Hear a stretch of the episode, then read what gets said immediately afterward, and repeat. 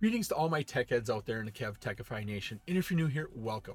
In this episode, we're going to look at basic ASA firewall configuration.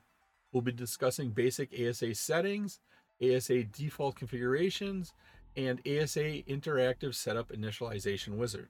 This episode is part of my series on network security for the CCNA. I'm Kevin here at Kev Techify. Let's get this adventure started.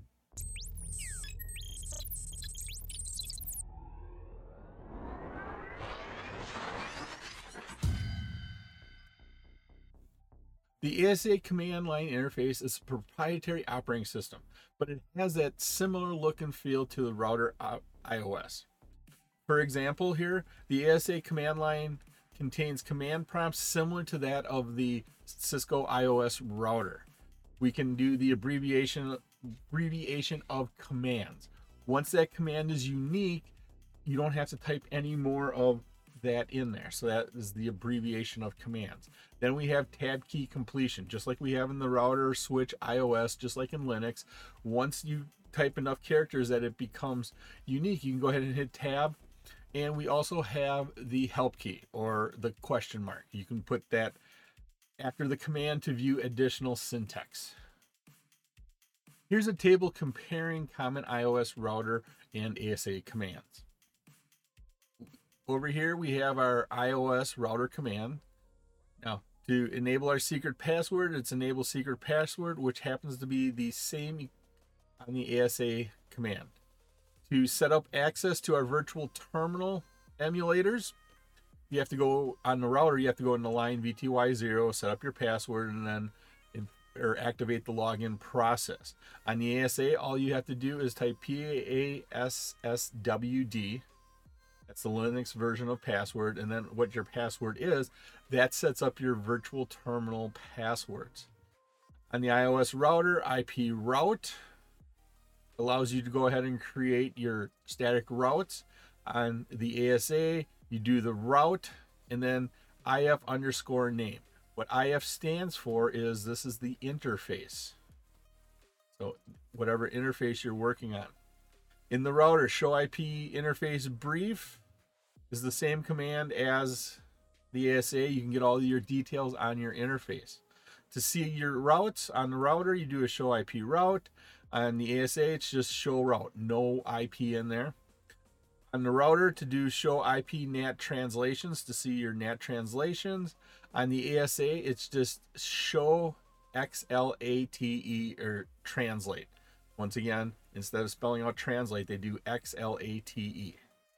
Save your configurations on the router, we do a copy running dash config startup config.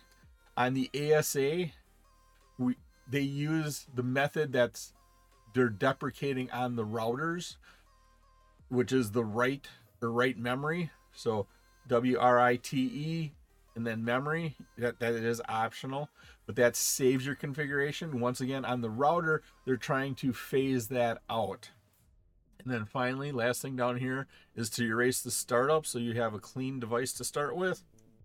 In the ASA, we use the write command again, W-R-I-T-E. Write erase is how you delete that saved config file. On the ASA, something to note that is different than that router IOS is ASA CLI commands can be executed regardless of the current configuration mode. What that means is you don't have to be in user exec mode, privilege exec mode, global configuration mode. The command line you the command line commands you enter in, they'll be executed regardless of what configuration mode you are in.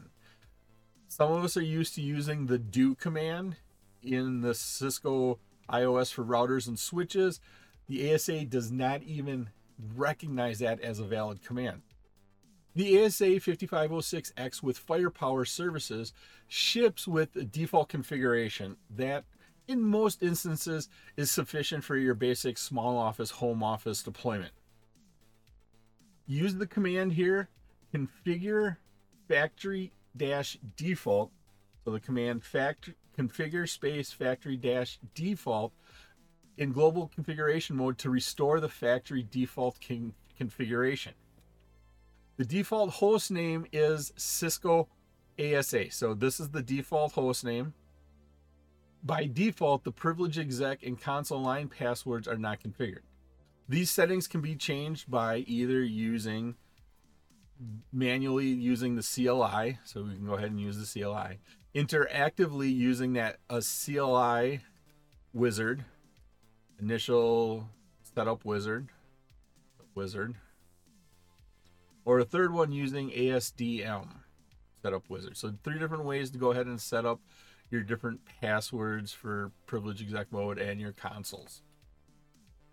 The wizard is displayed when there's no startup configuration. And then it prompts you pre-configure firewall now through interactive prompts yes or no. Once again, in the square brackets here, that's the default answer. If you want that, you can just go ahead and press enter. To cancel the wizard and display the ASA default user exec mode, just go ahead and enter no there and you press enter. Otherwise, if you want to go into this interactive wizard, you can either once again type yes or simply hit enter to accept the default yes. This initiates the wizard and the ASA interactively guides an administrator to configure the default settings. This wizard is actually helpful. In contrast to the wizard would you like to enter initial configuration dialog on routers and switches where most people just never use that because it sets it up in weird ways.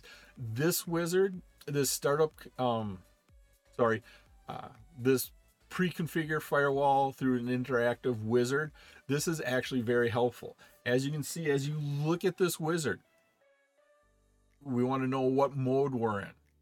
So you can set the mode. Then you set your password then we set recovery password. Then we go through and set the clock.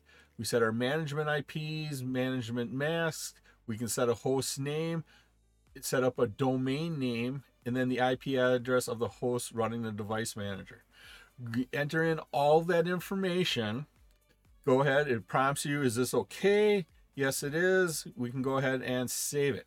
As you'll notice here, this is all very useful information sort of like your basic setup. So I recommend using this ASA Interactive Wizard.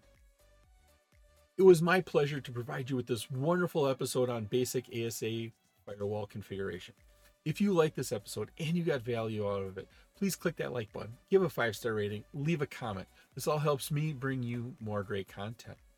Please take a minute to subscribe to my channel all of my socials and contact information are on my website, kevtechify.com. There you can find out how to get all these episodes in video and podcast form. In the upper right is my playlist for my series on network security for the CCNA. In the bottom right is one of my favorite videos that I linked just for you. Thank you so much for watching this episode of my series on network security for the CCNA. Once again, I'm Kevin. This is Kev Techify. I'll see you next time for another great adventure.